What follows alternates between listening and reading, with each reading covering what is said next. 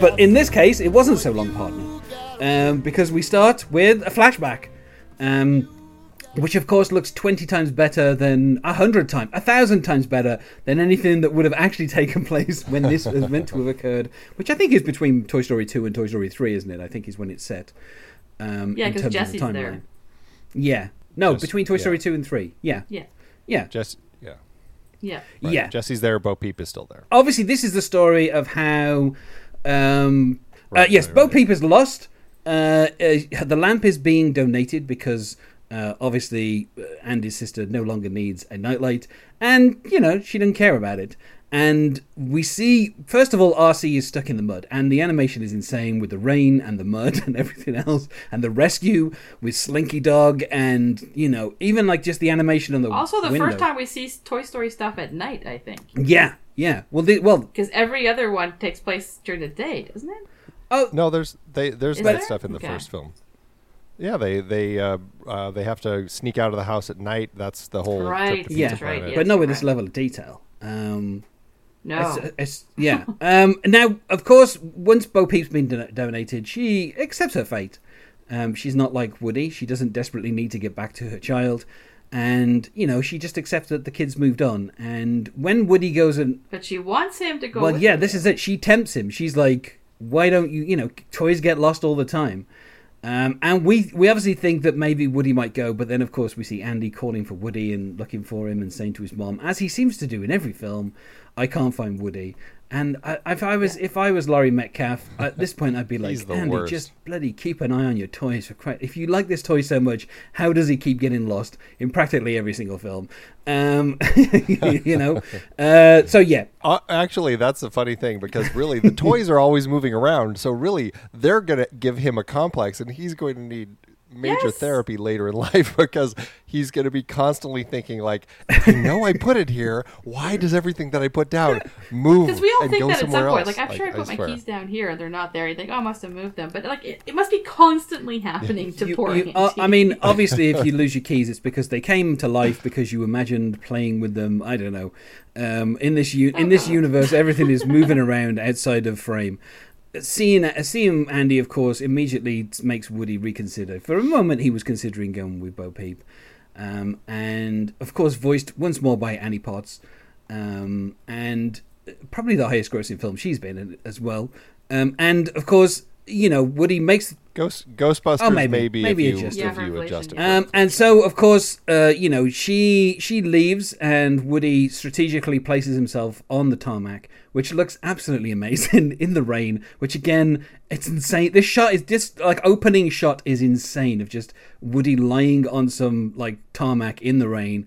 Um, and of course, Andy finds him and, and takes him back inside, and we get ourselves a little montage um, for people who you know haven't been around previously on Toy Story. Andy plays with you know his his toys, you know, and uh, he then passes them on to Bonnie at the end of Toy Story three, and we see at the end of this montage, of course, um, that instead of Andy written on on his foot, we now have uh, Bonnie, um, and.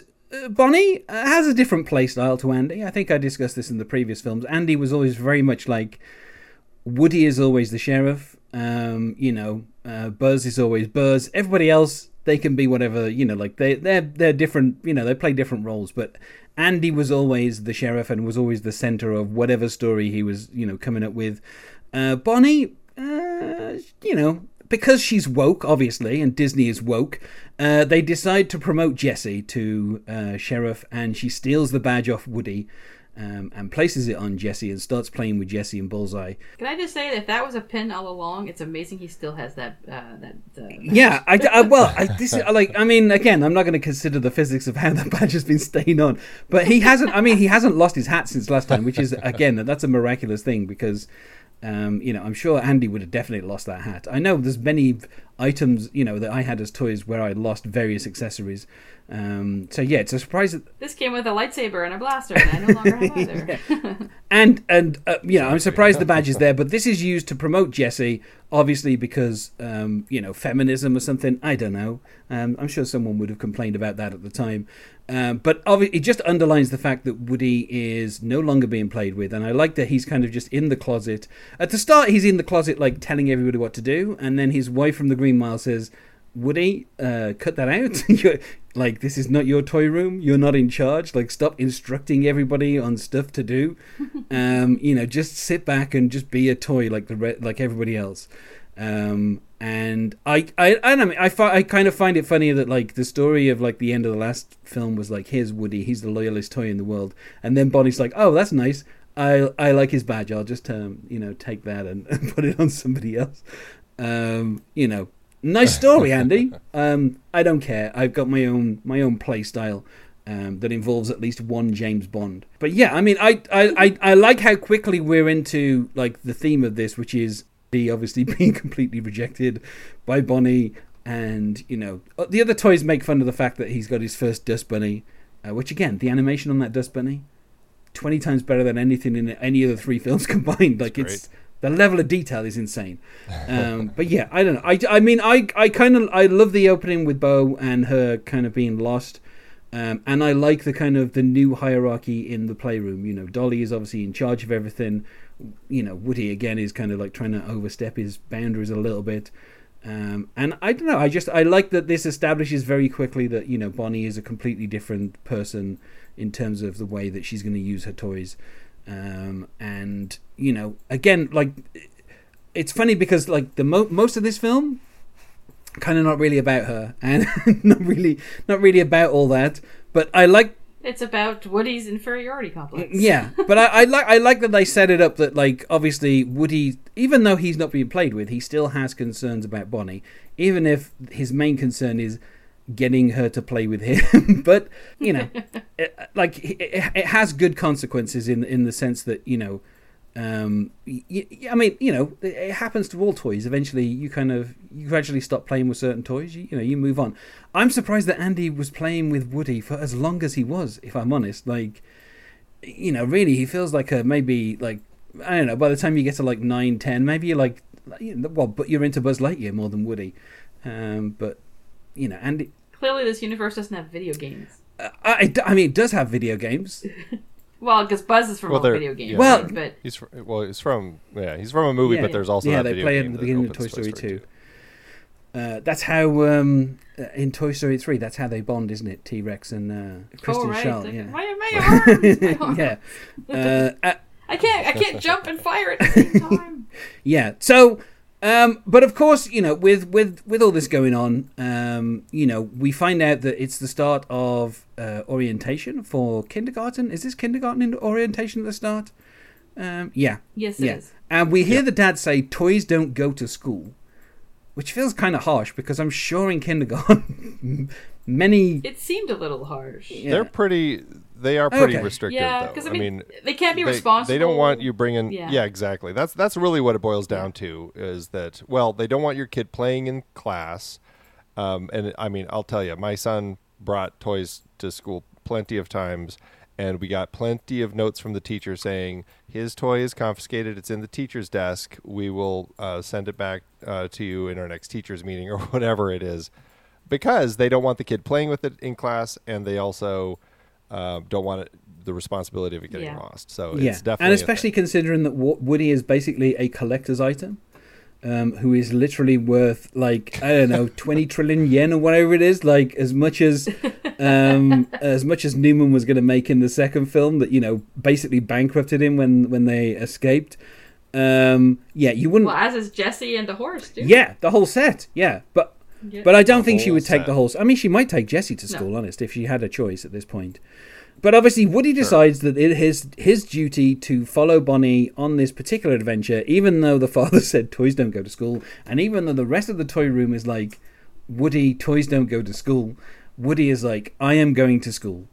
Um, and in some ways, It's a classic case of Woody doing the right thing for the wrong reasons. Yes. Oh, I mean, that Yeah. is his character.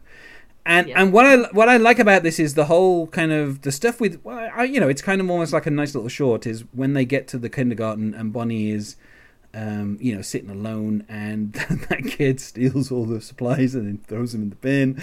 Like uh, yeah like again I mean I'm not quite sure why Bonnie is sitting alone. Like she was very kind of interactive in the previous film with anybody who walked past. So um, obviously she's getting older. She's got a bit shyer. And uh, you know, Woody kind of grabs all the stuff out of the trash, plunks it on the table, quickly back gets back into the backpack, and we have the creation of Forky, um, voiced by Tony Hale. And of course, the interesting thing about Forky is he is not a fork, he is a spork, and this is remarked upon even in the film.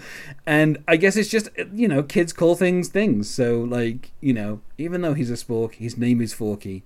Um, and, uh, like, for the first 30 minutes of the film this is this is the plot um is that Forky himself cons- like it, he considers himself to be trash and so he keeps trying to return himself to the nearest trash can which speaks to the fact that this you know piece of plastic does have some sentience and a connection to It being thrown away is. knowing that i am used and Yes. then trashed like that's it's a strange It's a creepy is what it is. because then it also is it is it having that because the spork itself is the primary part of that because the uh, you know the uh, popsicle stick that it's used as feet, the clay, the Pipe uh, the um, pipe cleaner, the googly eyes, like those are all things that are attached to it that don't imbue it with their sentience. So again, it speaks to the strange way that these things are are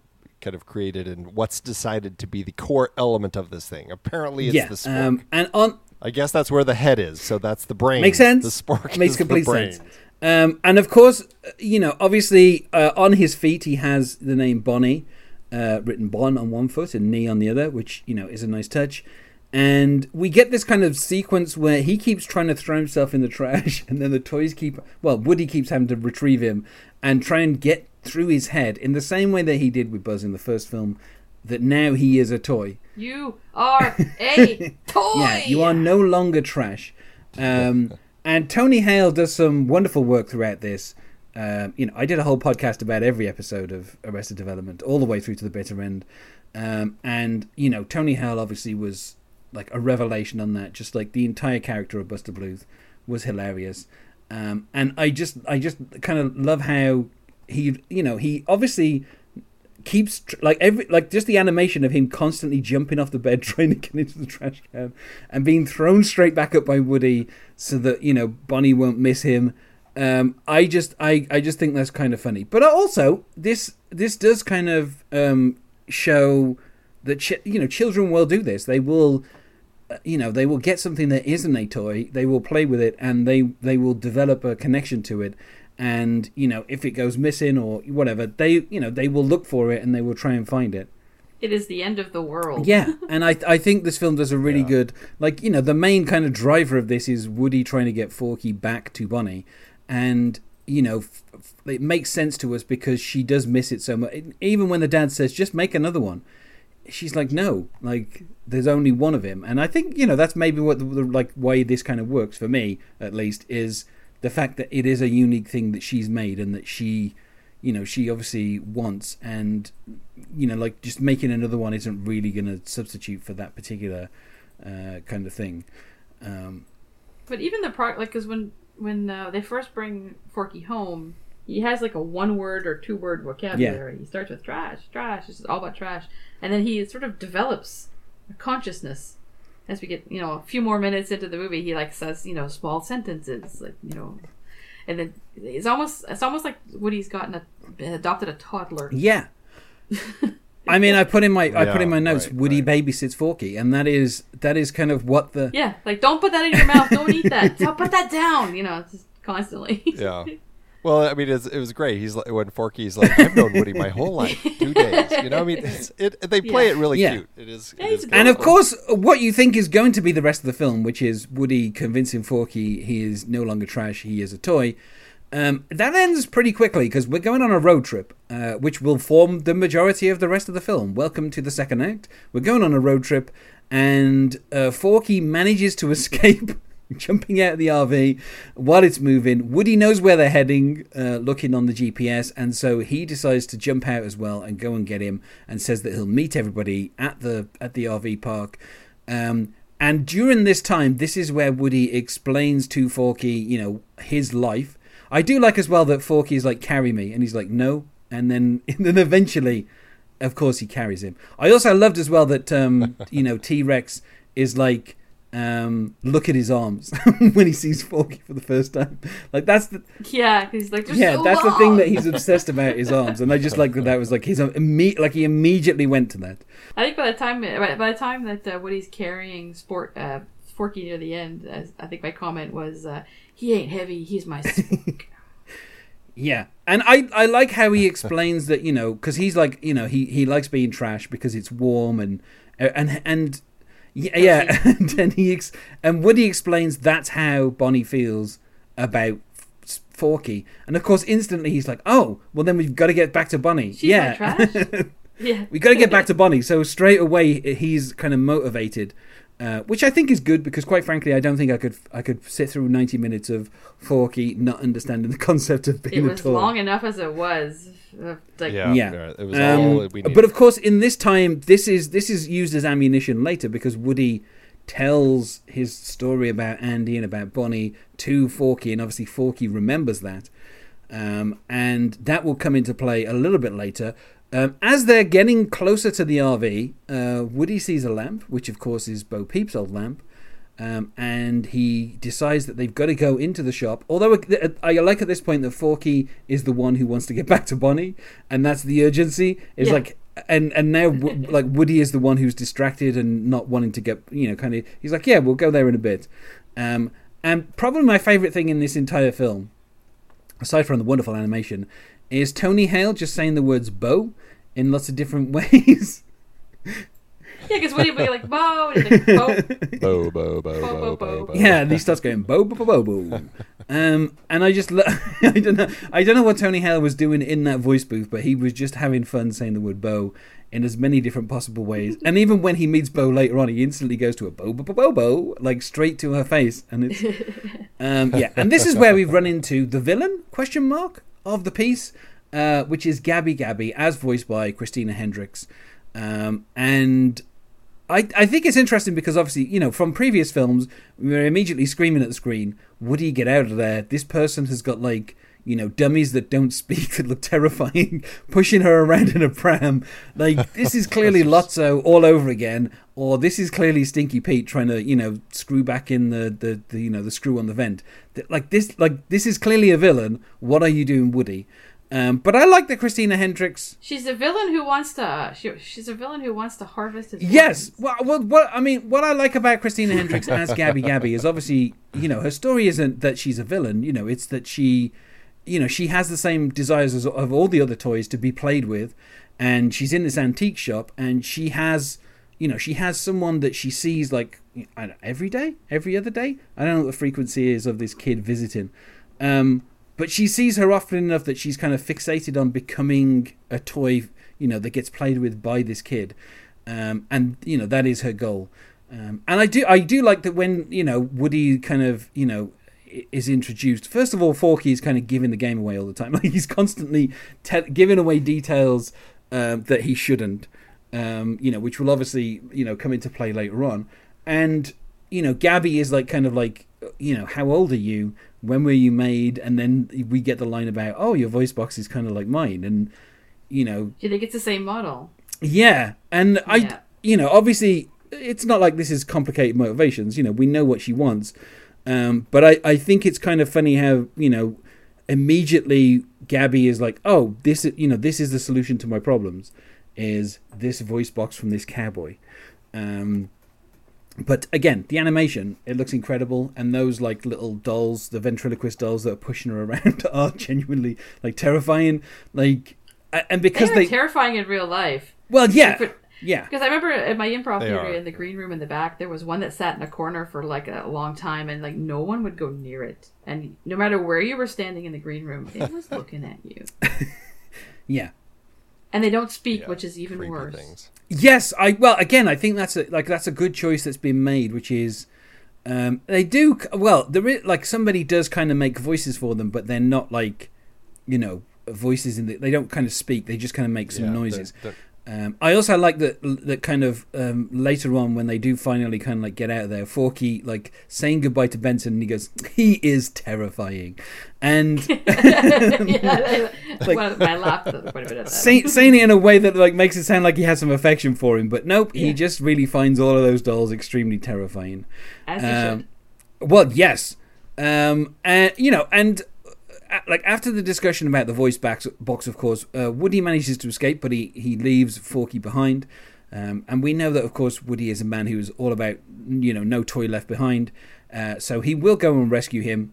We also have this weird little kind of, uh, well, the only thing they give to Buzz, which is listening to his inner voice which obviously in woody's case he means you know like your conscience or you know whatever it is that these you know toys that have been brought to life have as a kind of internal monologue and of course buzz is a simple man and he has no internal monologue he only has buttons on his chest he can press so when he wants to listen to his internal you know his own like internal monologue he just has to press the buttons on his chest that tell him stuff to do um, and that why is is Buzz? Why is Buzz so stupid in this movie? He's stupid in every in every single one of these films. Yeah, he resets not like to being this. stupid Like he at the was start. literally, he he was just so, just dumb. Like, he he has no clue what's going on. He has no clue what Well, to do. He's just like, I don't know. It felt like a weird uh, character decision to to sh- to add to Buzz this idea. I mean, I, I, I I get the joke. You know, he's always the guy who has his external monologue, and so the idea of an internal monologue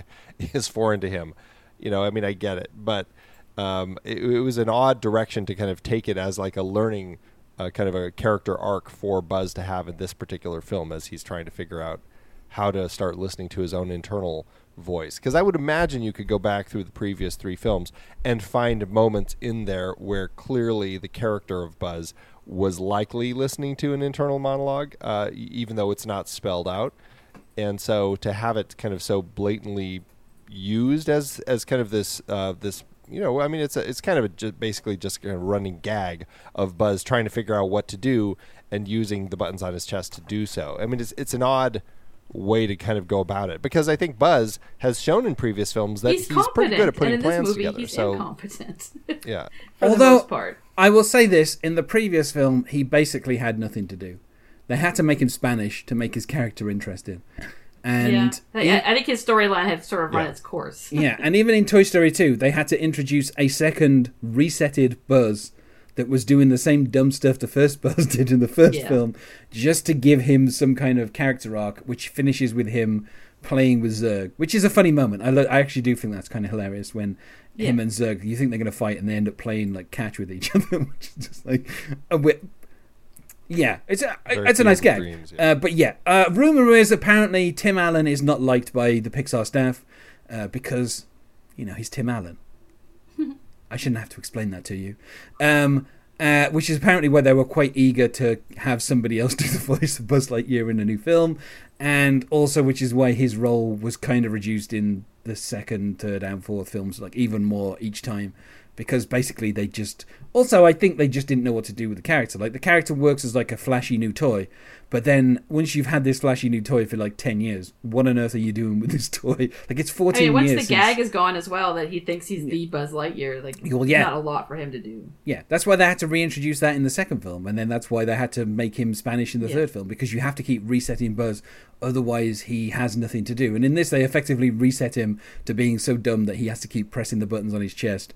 Yeah. Um, which you know, uh, again, but I, I mean, it also plays off the fact that he always does the narrating, doesn't he? Like he's always talking in, like that's literally the first thing he did when he got out of the box was open his Yeah. thing. and Yeah, he start does his captain's log all the time. Yeah, yeah, that's also a joke Exactly. in Lightyear. Well, but I mean that's and that's I mean largely what they're going to have to do anyway. Like writers are going to need to come up with some new element for a character in order to have that character do anything. Because I mean, you look at jesse in this Yeah. film; she's pretty flat. Like all of the characters that we had hung out with so much Yeah.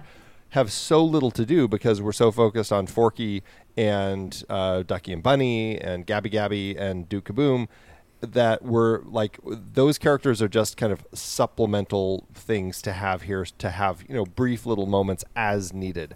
And so I can see Tim Allen saying, you know, I'll, I'll, I'll I'm happy to come back, but I want to make sure that I'm Yeah. know, still given something to do. And so that Well, this is uh, what we got. speaking of Bo, she is in the park, and uh, Woody. First of all, he kind of, you know, he gets he gets picked up by Harmony, um, who is the the granddaughter of the owner of the shop, I think. Um, Yeah. Yeah, and so she sees she sees Woody on the ground, and that's how he escapes from the shop and gets away from um, Gabby Gabby. Um, and while he's in the park, um, you know, he as he's being on the he's being swung on the swing. He just at the, at the kind of apex of the swing, he jumps off onto the onto the the frame of the swing. Uh, the girl goes off to put some sunscreen on, and he quickly uh, tries to escape. Um, and he ends up coincidentally running into a skunk that is driven by Bo Peep.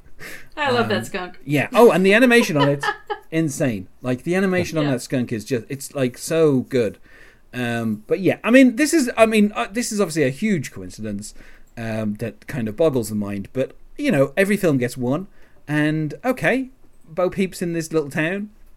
I'll accept it. Um, you know, she happens to be in the park where he gets taken to. That's fine. I can live with that. Um, uh, but yeah, so we kind of get, you know, where she's been. She's just been a lost toy, um, which is apparently a thing that now exists that people talk about. like the toys consider lost toys, you know, toys that have no child. Of course, having a child being the ultimate status, something that Woody constantly craves. Um, and you know, it's nice to have Bo back. Um, you know, but really, she wasn't a toy. She was a nightlight that had like some sheep that for some reason was a kind of Cerberus triple-headed sheep. So But now she's action bow. yeah. Uh, yeah, she takes her dress off and she's got some like uh, some joggers under there, and she's, uh, you know, she, basically she's kind of almost like what Woody is in the toy room. She's she's in charge of like all the toys in the park. Um, this is of course where we meet Combat Carl, played by Carl Weathers. Um, you know, throw in some Yes. It's a return of Combat Carl because we met him yes, in uh, one yeah, of the shorts. but this is his big screen debut. There was also one blown up by Sid too. Like, oh, it's a combat. Carl. Right, yeah. we never get to hear Um, him speak, but yes. I do like the third, like the one in the white suit who always tries to high five everyone and never does. Finally, did you see the very, very, No. very Yeah. end? Because he Oh, finally gets his high go back and five. But um, of course, Carl Weathers uh, found his fame on Arrested Development, telling nobody how you make a stew, um, and you know, obviously also in a lot of '80s action things. Famous for that meme where he. Yeah, I don't know if you'd say he found his fame in, in that, but I was joking. Obviously, I knew he was famous before that, but you know, from my point of view, doing podcasts about Arrested Development and now this, sure, sure, sure. you know, that's the last time I would have seen him doing anything was in Arrested Development, um, where of course he played an extreme cheapskate actor. Um, uh, obviously, in, in real life, apparently a very nice guy. Everybody loves Carl Weathers, and why wouldn't you? He seems like a great guy. Um, the, it, his part in this is tiny. Combat Carl, they kind of run in and then they run back out, um, and that's pretty much it. Well, what's what's what's fun about that is, is it is actually three of them, and it's fun because it's like, I mean, that's what you have with those characters, where it's like, you know, here's this version, and now here's this version in the snowsuit, and now here's Yeah. the, like, you know, it's like the Batman characters or something, and so it was fun to actually have three of them all voiced by Carl Weathers, kind of, you know, working in sync. That was fun. Yeah. Um, but you know, we find we find out what the deal is, which is you know, Bo's happy not having a kid. Um, she has a sidekick, which is like a tiny like Polly Pocket type thing. Uh, Giggle McDimples. Again, the animation on Giggle coming down from her bed and then driving around in a car. And, yeah, I'll be right yeah, it's just. Uh, I mean, it's insane. like it's just like a tiny little animated uh, Polly Pocket type thing. And she's Officer Giggle McDimple. Well, yeah, this is uh, of course she see, she sees she sees the badge on uh, on Woody's chest and immediately kind of uh, you know recognizes a fellow lawman. Um, She puts on little tiny shades. yeah, Uh, it's just which uh, in in a Polly Pocket those shades. I mean, lost on day one. Yeah. Like, there's no way you'd be able to keep. No. I mean, Well, uh, it was Yeah. great. They were like painted on shades, which was kind of funny. So it wasn't uh, like it made you wonder, would like, like- how does a kid actually like that? Couldn't be a thing. Yeah. So one of those. No. Because she would just like like nod her head and like suddenly she'd be wearing Yeah. shades. she would always make like the the gesture as if she's putting them on, but she wouldn't ever actually put them on. Like her arm Right. would just go in that direction, which I thought was a nice little touch. Yeah. Because obviously, as a toy, um, she's one of the few toys with limited mobility. Like, and the way she walks, she like kind of bounces around because she's so tiny. Um, but yeah, we find out that Giggles, you know, has never been told by Bo Peep that she once had a child, and so you know, there's a bit of discussion about that. Um, and then, of course, we find out that Woody doesn't remember the name of the sheep. Uh, because who would remember the name of like three toy sheeps that were lost? Well, it know? sounds like she had never even told him. No. because when she says Billy Goat and Gruff, she's like, "Oh, they had names." Yeah, So it was a bit Yeah, of a at the surprise. beginning. yeah. I, well, yeah. So it's yeah. So it's kind of, but you know, so why get why do they get angry at Woody? I don't know. People just like to get angry at Woody as well. That's that's a common theme of Toy Story. Everybody's always getting angry at Woody, uh, just for living his life and you know being being his truth. Well, I, what I like was like kind of the backstory of why Bo Peep was there. You know, obviously, you know, Molly had trouble sleeping. You know, she wouldn't go to sleep until she had a nightlight, and that nightlight was Bo Peep. And you know, uh, I it, it kind of explains why Bo Peep was around because it's not really a toy; it's just a nightlight. so, you know, I like. Well, and a ceramic, like with ceramic Well, figures. yeah. I mean, that's something that's like, I mean, why would you trust that to like a two-year-old? yeah. yeah. you know. But Right. yeah, so but I I do like that. You know, they kind of add to the backstory of why Bo was even there. Of course, she's in the first film because Woody needs a love interest, and you know, uh, so makes makes kind of sense from that point of view. Uh, we find out that Gabby is obsessed with Harmony uh, because there's a book uh, which has a ginger kid with a fringe, and it looks a little bit like Harmony. And obviously, Gabby Gabby imagines herself, um, you know, doing like tea parties with her while she's in the shop. And you know, I like I like that. Uh, you know, Forky like isn't really in danger and he's just talking with Gabby, just kind of like when she kind of goes to pick up the cup, he's like, you know, put your pinky out, and you know, it's a little bit higher, and Yeah, because he's not. He's not. Because you're used to like you know the, the person who's being captured being tied up and threatened and Yeah. you know all this kind of thing. He's just he's just saying. they do have a humorous thing where like Benson's appears to be torturing him, and then he pulls away and he goes, "Oh, that's a lot better," and then obviously he's just like got his pipe cleaner straightened a little bit, and Yeah, he's like yeah. tightened, like tightened him around Yeah, him. And, so I was, yeah. I like that gag. Like the Benson, it looked like he was torturing him, but he's not. You know, he's getting on perfectly fine with Gabby. Uh, he's obviously I mean, Forky's just there as bait anyway. Well, yeah, and, and Yeah, there's no reason for her to harm him. You know, what's he? You know, he's just a spork No. with some. he doesn't have information that she needs. You know, it's just like he's just like you're here because it will bring that toy back to me. Well, he it's- does have information because obviously he gives Woody's life story uh, to Gabby, Right. which you know she will use to manipulate Woody later on. Um, so you know, unknowingly he's giving her information, but he's just chatting, and I think it works with Tony Hale and and Christina Hendricks. They just both like the way like together they just kind of just uh, like chatting to each other and just you know not they're not really thinking about the situation that they're in of you know somebody kidnapping someone. It's just like yeah we're just hanging out um you know waiting for harmony to fall in love with gabby and have her as a toy. Um buzz again pressing buttons on his chest he ends up um on the floor and he's picked up by bill hader who I don't know that this this Carney really says anything in the film. He just he just like has a I couple. I think of he grunts. only says something right there about Yeah. like, oh, it's a buzz, and and that's kind of it, right? Well, no, he says red. Yeah. Doesn't he say Yeah. red when he goes out of the porta potty? And he like, he he does do a bit of barking where he's like trying to get people to come to his thing, but uh, again, he's just saying the words Buzz Lightyear. So, um, but yeah, he puts Buzz on his wall, and Buzz keeps pressing his chest to listen to his internal monologue, and this is where we meet uh, Key and Peele as Ducky and Bunny. Uh, probably the highlight of the film, I would say. Their introduction, just this kind of like the way the way that they're very, it's like so very aggressive, and yet they're obviously two like fluffy toys and i just like the kind of the you know the it's i would say it's, it's just great casting. Obviously i love key and peele. Love the love the show. My favorite sketches were always the ones where they had all the names of all the football players um you know and they just had like really weird names uh, including one where um where uh, jordan peele has got like uh, you know, like uh, sideburns, and he just says the words Benedict Cumberbatch, um, and it's just a perfect, it's a perfect sketch. Their show was wonderful, you know, always inventive and funny.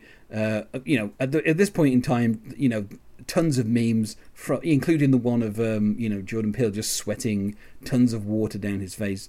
Um, but in this, just like these, like obviously Ducky and Bunny are just two fluffy toys, and yet they seem to think they can like bully people and fight and like there's like they really have kind of you know delusions of grandeur but i like how they're immediately like getting angry at buzz for taking like the main spot um and of course Buzz unwittingly escapes by trapping um, Ducky's feet in his helmet, and then they they kind of pull him up out of the zip tie that's on the wall, and then you know as he escapes, they escape with him, but not not deliberately. They're just trying to like go and get him. I don't know where they're going to get him because if they want to be like the main prize, wouldn't they be happy that Buzz Lightyear's gone?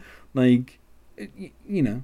Well, I think they want to be the main prize so that they can get a child. Well, yeah, yeah. And if, if Buzz if Buzz is the promise of a child as well, then like if he's a sure thing, well, we'll go with him then because we can't wait for the children to play this game because the game's stupid. Yeah, but I, I mean, I, I, I think really they would have gone back onto their wall. But obviously they're Key and Peele, and they're in this for the rest of the film. Um, and Well, they do go back on their wall eventually though. yeah, To help uh, help free. yeah. Well, the, yeah. This is well, yeah. At the end, they they they scheme uh, against the the you know the the kind of the the rigged um, games of the carnival. But yeah, you know they escape. Uh, they, uh, Buzz presses a button and it says "Look to the skies," and as he does, he sees Woody and Bo going over the top. And I, I mean, I don't know. It's, it's like kind of almost like a, like a, a farce, like the way that Buzz keeps accidentally doing the right thing just by pressing these buttons.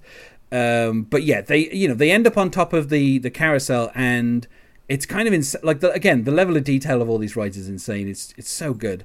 Um, and you know they want to get to secondhand antiques, and obviously the easiest route is to just bounce on all the different awnings and to get over there.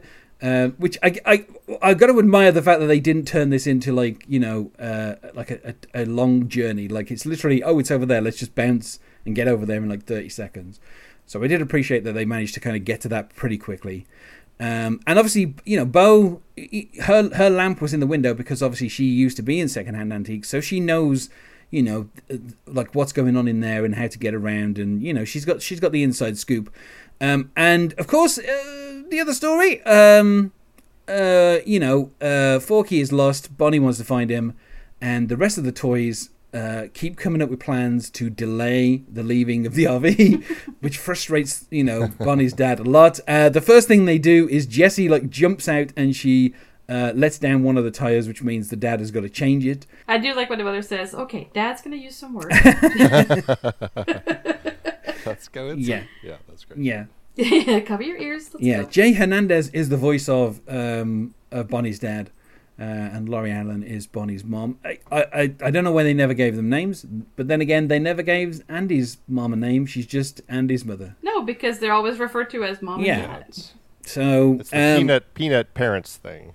yeah, The only time you would ever see it is if you know, like, uh, um, they actually do get arrested near the end, and they have to build up their uh, their names and their numbers and their their mugshot. I think I think that's even a step Toy Story could not have taken to actually have the dad arrested. I like how though that that is immediately, um, uh, like Jeff Garlin. What's his character name in this thing? He's the Buttercup. oh the the uh, what do you call it? the yeah, unicorn. Buttercup. Butter- His Buttercup. like Yeah. his first plan is let's get dad arrested.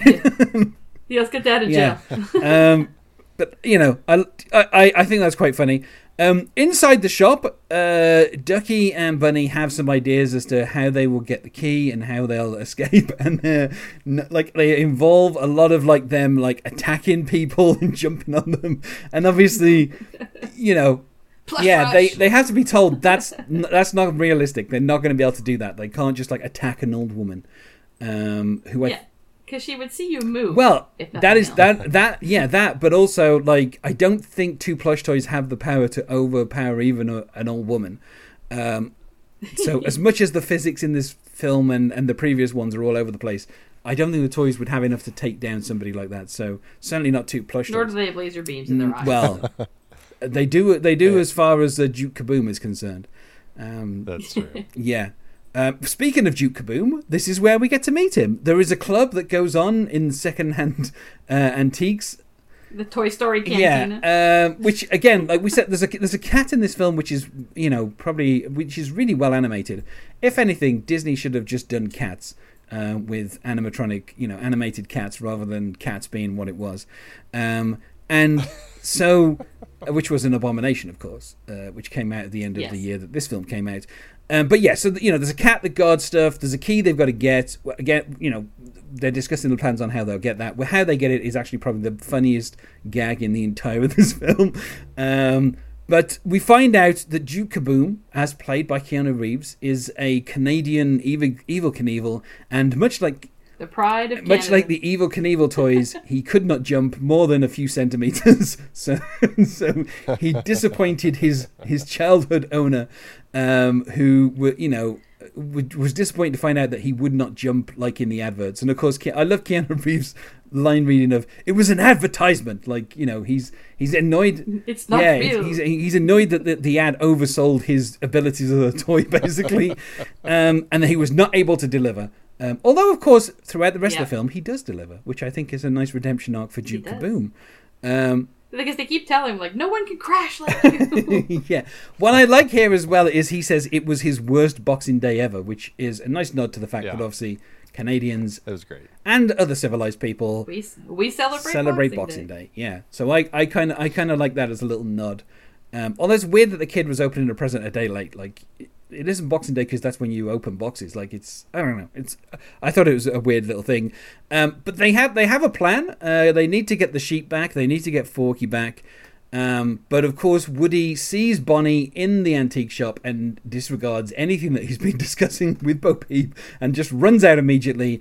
Um, and you know he he sends Duke Kaboom flying. uh, I mean, I should say as well when Duke Kaboom's being convinced. Uh, to take part in this jump, he gets very, very sad uh, after recounting his story. But he also keeps doing poses, um, which is my favorite thing because because there's His poses So on the good. motorcycle That- are 'cause just the- great. Especially one where he's like looking up like through his split legs. It's just like oh god. because when he does the poses, they they drop some frames, so he instantly goes from being in one pose to the next. yeah, he's like Yeah. So it's just such a wonderful. Yeah. So he he makes the jump. I think I would I would I would argue that this is Keanu Reeves' greatest role ever. Yeah. Well, I, That's a bold statement, but it's not far from the truth. I mean, I I mean, I say the performance is at least on a par with uh, Bill and Ted's two. Um, you know. Yeah. But uh, yeah, I mean, uh, it's weird because Keanu Reeves has made three trilogies in his life, um, which you know, and The Matrix and John Wick. You know, John Wick Four is coming out later this year, so obviously those have been extended to four. Um, so I'm hoping we'll see Bill and Ted's Four at some point in the future, and then he'll have I love Keanu Reeves. Everyone I think does. He is a glorious, a glorious human being and a puppy of a man. But acting is not his forte. Oh, but he's got so many good movies, though. he does, and I don't know how he does it, but he does. and voice acting is probably. I mean, you know, this is a really like out of everybody that's here because obviously a lot of these voices are, you know, here for their star value, and I think Keanu Reeves does a really good job of kind of embodying this extremely fragile kind of like, you know, n- c- unconvinced stuntman who still wants to kind of you know perform. Um, Yeah, because when he's making that first jump over to the cabinet and he thinks of Rejean, and you know, like as there's going down the runway, and his his head, his helmet just goes clunk onto the handlebars, and then Woody has to like haul him Yeah. back up again. He's so sad. um, yeah, so Duke makes the crash uh, or the jump, um, but then uh, we get you know the plan goes awry, and we end up with Woody riding the cat, um, and everybody kind of chasing after Woody. I think we can all agree that like it was Chekhov's cat that someone was Yeah. going to ride that cat before the end of the movie. Yeah, um, and uh, obviously you know the plan falls apart. Everybody gets hit with stuff. Um, you know things things fall apart completely, um, and eventually like everybody gets you know outside. The cat coughs up. Um, uh, Giggle McDimples. Uh, yeah, poor, big- poor She'd been swallowed.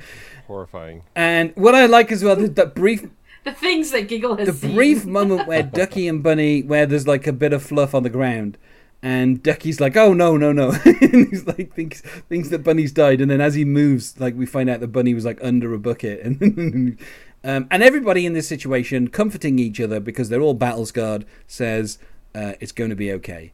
Um, and then Woody's kind of fervent determinism to kind of get back out there and get Forky uh, basically drives everyone away because you know they're all like Woody, you're insane. Stop trying to make everybody try and rescue a spork for the sake of a kid. Try, stop trying to get us all killed Well, yeah, and let's put it like this as well. for a spork.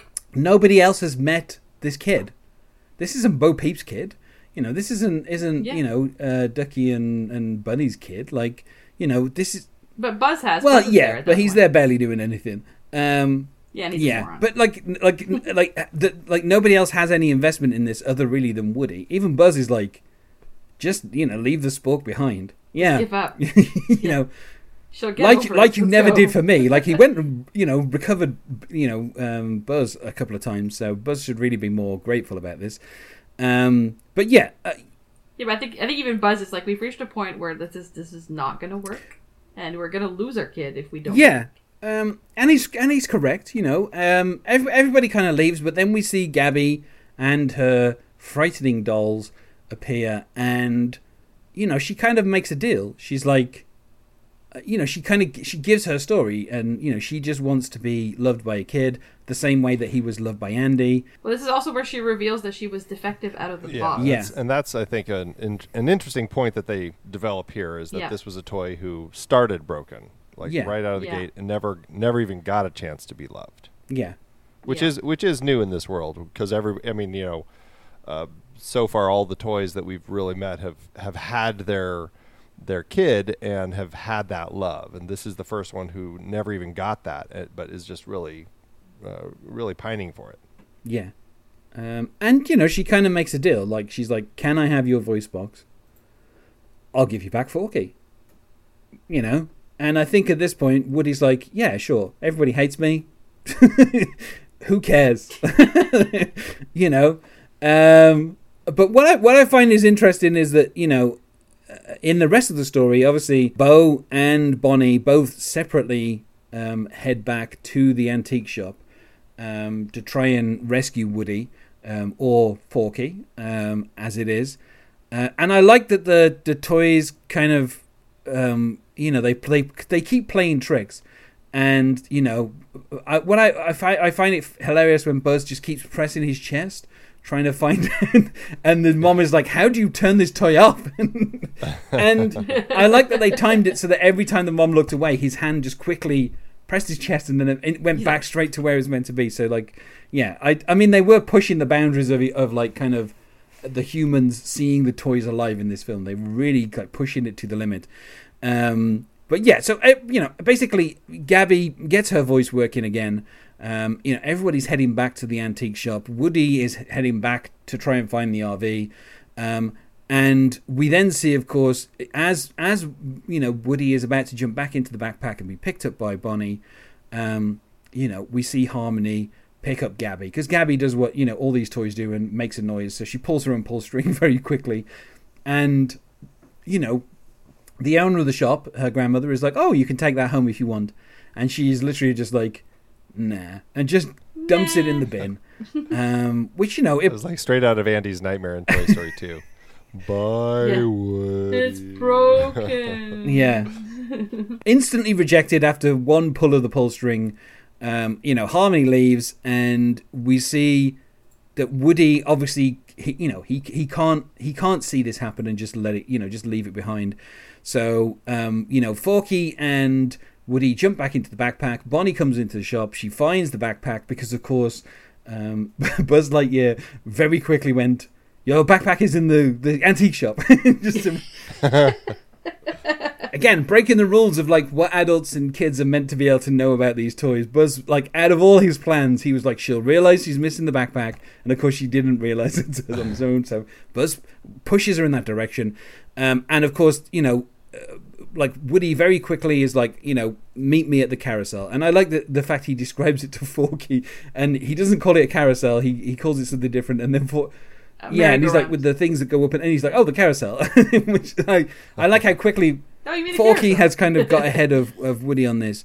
Um, and they, uh, you know, obviously Bo arrives and they escape with um, uh, with Gabby. You know, they they kind of convince her. They're like, "Look, you know, we can we can take you to Bonnie. Bonnie could be your kid." And she's like, "Well, what if she isn't?" It's like, "Well, you know, then." We'll find you another kid. Like, it, there's tons of kids out there. Like, this world has literally got like a billion kids on it. Like, there's no shortage of kids that will play with stuff. Like, you you know don't don't set your heart on some ginger with a fringe so um you know they they they run out with the uh with the the the skunk, which of course is handy because all the people move away from the skunk when they see it. That's the, that's the power of the disguise. Because what he asked at the beginning is like, "Why a skunk?" And everyone you see the sea parts of people, and it's like, "Oh, yeah, now I get it. and then also behind them is uh, the pram, which has uh, you know uh, Gabby in and is being pushed very fast by Benson. Of course, as it as it kind of tips over, um, Gabby escapes, and then a woman picks up the the pram and she sees Benson in and she screams at the top of her lungs I would." at this terrifying doll. Um, yeah, and uh, we, you know, we we we see that the toys in the RV because the RV has already driven off now that they've got the backpack. Um, you know, they decide to overpower the GPS and they they kind of keep giving directions. I totally want this voice as my Google Maps. Yeah. critic. I want it to yell at me if I take a wrong turn. I want it to be. Talk to you very quickly. Yeah. I like how it's being conveyed as well. Like you have on the roof Buzz telling the direction to Mrs. Potato Head, who then tells it to Trixie, who then pretends to be the GPS. Um, and even when the dad tries to resist, she's like, "No, no, turn!" Like, she keeps yelling at him. right now. Yeah. Um, so, but again, And like the direction is not like turn right in 300 meters or whatever. It's like another right.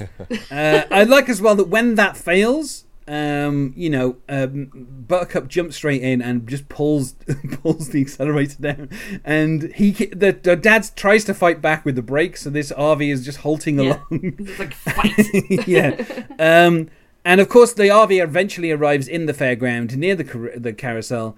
Um, Police and tow. well, yeah, and uh, uh, you know, uh, of course, the the payoff to that is that Buttercup is happy that the dad is going to be going to jail. Um, he's not going to be going to jail, of course. Uh, but I do like the kind of deadpan from the cop who's like, you know, get out, and he's like, I can't. It's a rental. I don't know what's going on. Um, which is not an excuse, but still. Uh, but yeah, and of course, at this point, we get another jump from from from um, uh, from Duke Kaboom. Now, the, the I think the funniest thing about this second jump is like, the first time he was obviously very nervous because he didn't think he could do it, and then this second time he almost does like the buzz thing of like you know jumping and and and kind of flying except it's just falling in style this time he does a jump he, he's like i could do this blindfold and everyone's like no and then he just goes straight away He's like, yeah, with I'm the with the bunting, and he makes it. And I, what I love about that is like that is kind of like the redemption arc for Duke Kaboom of like him being this kind of wreck who you know couldn't do anything. And I like that as he makes this jump with this uh, bunting behind him, that he decides that this is the time to start doing some poses. And I like that when he does the poses, literally everyone is like, "What is he doing?" Um, uh, but yeah, it's great, and he, he he like smacks off the light as he goes through the hole as well. So he like breaks a little bulb. Oh yeah, I, Pops I, I winced. off, yeah. Like I actually. but I like that when he lands, he's just like kaboom. Uh, yeah. So I, I mean, I don't know. I, I, I love, I love the use of that character as well.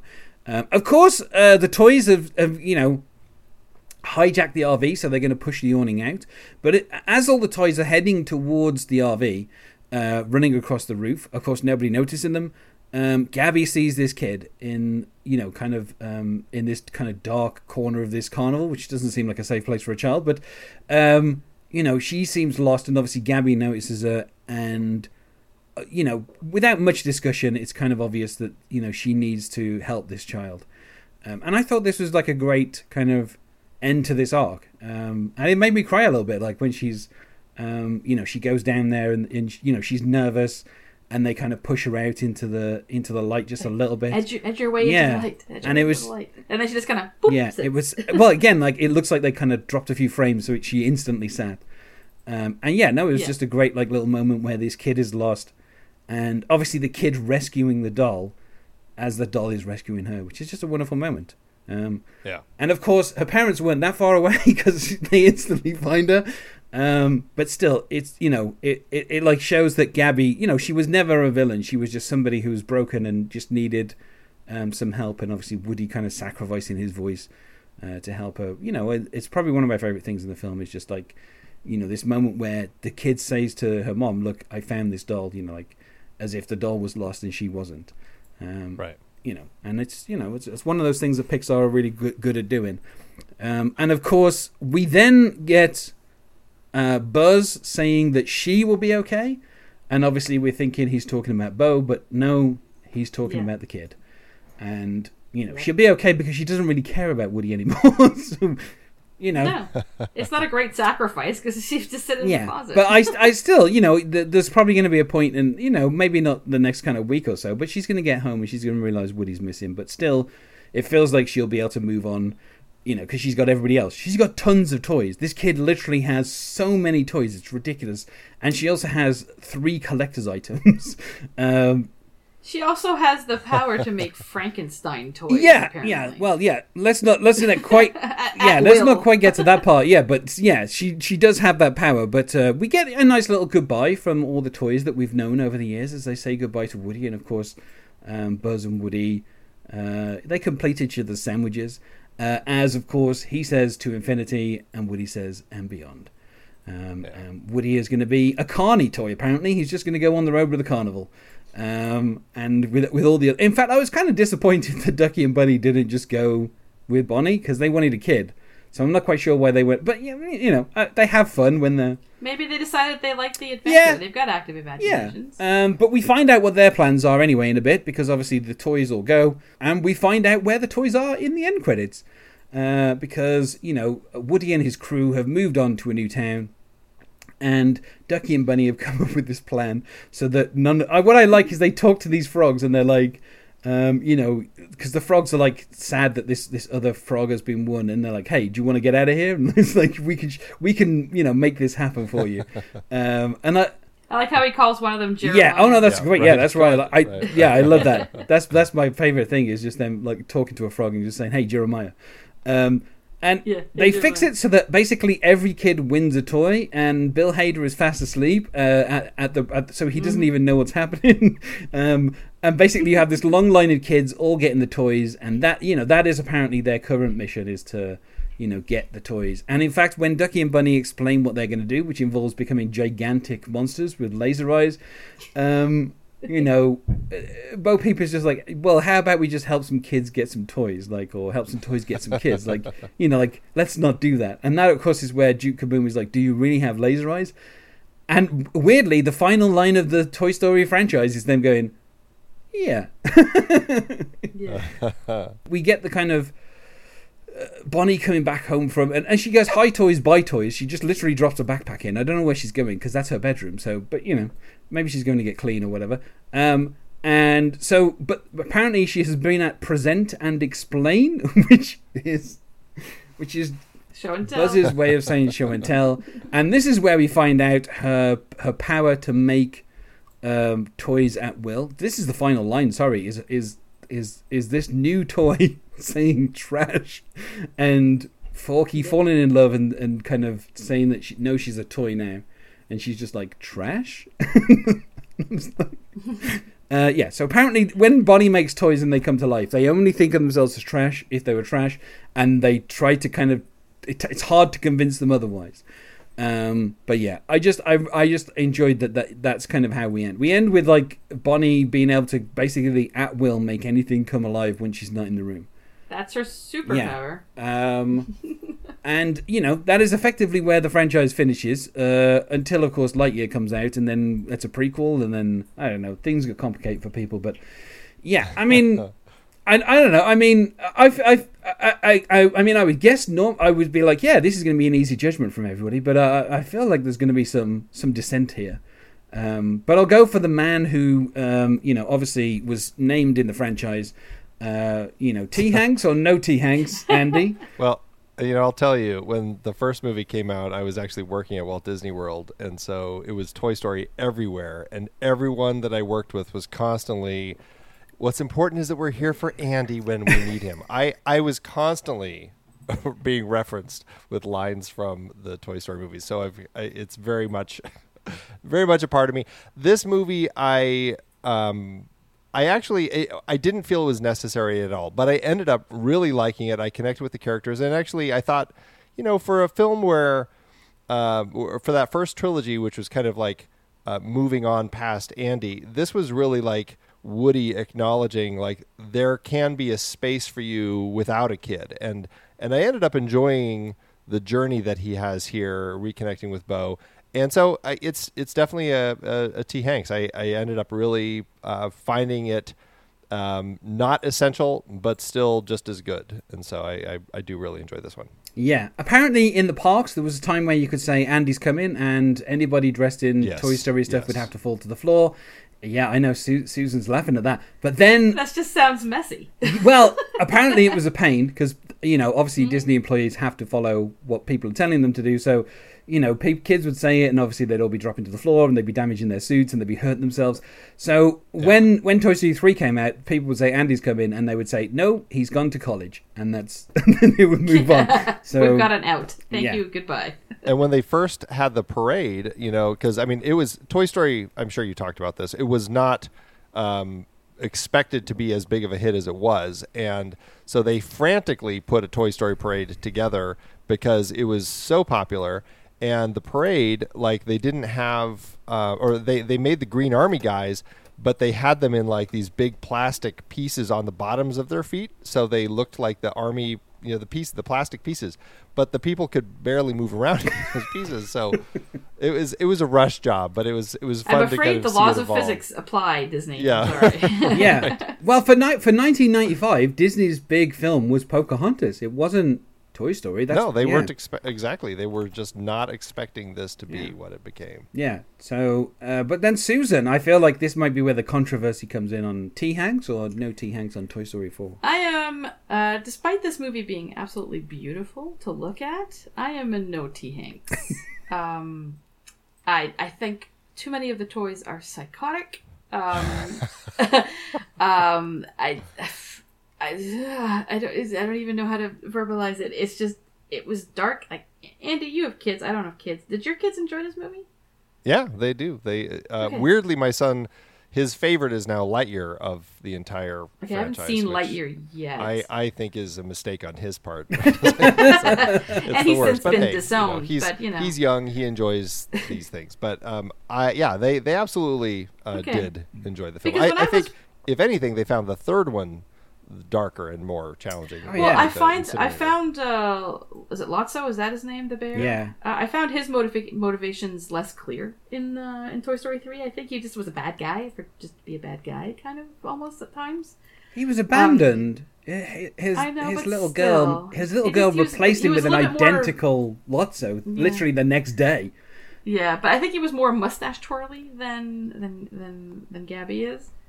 Um, but I just think I don't know. It's just just disturbing to me, like you know how damaged these toys are by children and and Frankenstein toys and. I, I I spent. I was watching it with my, my best friend who was visiting me, and um, we're both like, "Do kids enjoy this movie?" Because because you know what like with toy story there's always and other pixar films as well a lot of animated films there's always like the kids layer and the adult layer Yeah. where it's like this is the stuff the kids enjoy this is the stuff like the humor for the, the adults that the kids just won't get and I, I didn't feel there was quite as distinct a layering process in this movie it just seemed dark and not dark tonal like like dark, dark tonally not dark to look at because it was just absolutely beautiful to look at but yeah, Yeah. it was just uh, bananas to me I think I I, I think it's just the I- acknowledgement that basically Tom Hanks himself is like, you know, getting old, and you just can't help but put that into the film of like, you know, what's going to happen with a Woody doll, which at this point is like, I think slightly older than Tom Hanks, like by a few years. Like he's from like the fifties, so he's like almost seventy years Yeah. old by the time this film comes out, yeah and you know. He- But as we were saying earlier, like I think Toy Story three wrapped it up beautifully. That was the end, end of Andy's saga, you know, like and, and Woody and Buzz and all the rest of the gang and all that. Just wrapped it up so nicely. That and like I don't honestly don't think I'll will probably rewatch this movie. Yeah, I mean, I I still love like the Duke Kaboom stuff, and I think Gabby Gabby's got like a nice kind of arc where you you know she kind of There's starts off a little bit like. villainous, and then I, I think of the, I'm thinking of this movie as a little bit. this is going to cause a little bit of controversy, but I think of this movie a little bit like Star Trek Five, Okay. where um, there are parts in the movie that I find absolutely delightful, but overall, it's I don't like it as much. oh, Star Trek Five is a terrible film. Um, I would I would like if Toy Story Five was directed by Tim Allen. It just became all about Buzz Lightyear, but not Buzz Lightyear in the film Lightyear, but literally that toy. Um, Yeah. And you know they end up going to meet God, and he's like, you know, what does God need with a starship? Um, I'd watch that, especially if it's like a short or something. I'd yeah, totally watch like how like how like they explain how the how the toys get their sentience. Um, you know, it comes from this mystical god that's on this planet at the center of the universe. Like we need someone who can do this. I know. Well, we'll just have this child over here build them. there you go. Instant ally. We're done. Um, I would say it's a T Hanks from me. Although, much like pretty much everything that I've reviewed since Ladykillers that I've given a T Hanks to, I'm probably not going to watch it again. Um, You know, maybe if I it, maybe if I watch all all the Toy Stories again at some point in the future, maybe I'll watch this as well. Um, but by the end of Toy Story three, I'm so kind of like destroyed that I don't know that I could. Like, yeah, I don't at have that the point- emotional fortitude to go on. Yeah, at that point, it's kind of the end of the evening, isn't it? You know, you watch Toy Story I've one already and two. bawled my eyes Well, out but- twice but since it- Toy Story three. But it's like the Spider-Man, uh, you know, uh, the second one, whatever. I'm blanking on the name of it. Spider-Man: uh, Far From Home after uh, Infinity War or after Endgame, where it's like, Yeah. you know, this is like a, a nice coda. And honestly, like after the kind of the having your heart ripped out at the end of Toy Story three. It's nice to just have this moment that's just like okay, it's just it's a nice little coda at the end of everything. Yeah. Um, okay. Well, uh, I feel like we said about as much as we can about Toy Story 4. Uh, the fourth Toy Story, would you believe? Um, so let's go to plugs, uh, and let's start with Susan first. Is there anything that you wish to plug, Susan? Um, I was recently on Top Gun Minute. Um, I did a week on that, and uh, and I was in All Star Week also. Um, you can find me on Twitter at, at Sherlock73 if you want to send me hate mail about Toy Story 4. That's where you would do it. Well, I think my previous guests for Toy Stories 1, 2, and 3, and Saving Mr. Banks, so they're obviously very big Disney fans, would probably send you love mail because they would agree with your opinions on Toy Story 4. um, so, Andy, is there anything that you wish to promote? Anything, I don't know, maybe Disney related? Uh, well, geez, I don't know. Disney related. We, um, uh, you know, over on the Next Reel podcast, I'm trying to think if there's any Disney related stuff coming up in our, uh, you know, we're we're in our hiatus right now, but we're getting ready for season 12, if you can believe that. Uh, which is all a whole bunch of uh, big franchises and stuff. We will be actually covering the John Wick uh, series, so there is that. Um, and then the Marvel, eh, well, here you go, Marvel Movie Minute. We're actually getting ready to. Uh, we've started recording. We're going to be releasing the beginning of August um, the uh, season five Captain America: The First Avenger. So by the time this comes out, you will be well into that because this isn't coming out for a while. Yes, there you go. Can I ask Andy a question? Go for it. I, I know if I was listening to this podcast, I would want to know the answer to this question. I want to know what Andy did at Disney. Oh, I what? So I in I worked there. Uh, they have a Walt Disney World College program, and so I went there for a semester in college. And I oh, worked okay. At the, I thought that I thought it was a Disney college. You were in college and worked at Disney. Okay, now I, I worked at Walt Disney World. Right. I, I yes. Yeah. Uh, but no, I was uh, I worked at the Disney MGM Studios at the Magic of Disney Animation, and we Ooh. also worked at the Little Mermaid ride, and uh, there was one about movies that were just about to come out, and so we had a Toy Story display for half the time I was there, and we had whole spiels about Toy Story that we were constantly talking to guests about. Did anyone ever threaten to write Andy across the bottom of your shoe? you know, I I guarantee that people, uh, I, I I can't completely say for sure, but I'm sure that people were saying, "What's on the bottom of your shoe?" Yeah, I'm sure. Yeah. Or or that I would write my name on their shoes. Oh, I mean, y- y- you'd have to. I mean, you'd have to put them on the bottom of your own shoes with the backwards end to really sell it. yes. Um, But yeah, yeah. Yeah. But I did have a I did get a a uh, uh, a Woody toy when they came out, and I did write my name on the bottom of his shoes just to. well, nowadays, if you buy them, like they have was Bonnie's name on the bottom, uh, which makes sense because Yeah. It does make sense. Yeah. Um, well, uh, you can find us on the internet, specifically on Twitter at T underscore FT memory. Uh, thanks to both my guests for returning uh, to be guests and talk about Toy Story 4. Thanks for having us. Thank you for letting us be here and talk about it. And I'm sure we would all agree that this was a beautiful day at the carnival, and next time it will be a beautiful day in the neighborhood. big and stronger too. Maybe, but none of them will ever love you the way I do. It's me and you, boy, and as the years go by, our friendship will never die. You're gonna see it's our destiny. You got a friend in me. You got a friend in me. You got a friend in me.